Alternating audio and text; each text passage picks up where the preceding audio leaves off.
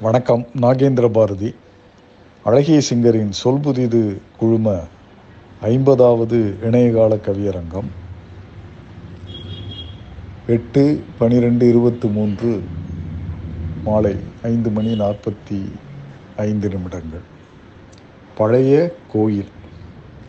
ஆராதனை தீபத்தில் அம்மன் கண்ணொளி.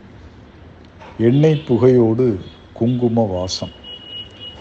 உட்பிரகார வவ்வால் படபட. வெளிப்பிரகார இடிந்த சுவர்கள். அங்கும் இங்குமாய் படர்ந்த செடிகள். பாதியில் நிற்கும் மொட்டை கோபுரம். ஓரத்தில் வளர்ந்த நாகப்புற்றுகள்.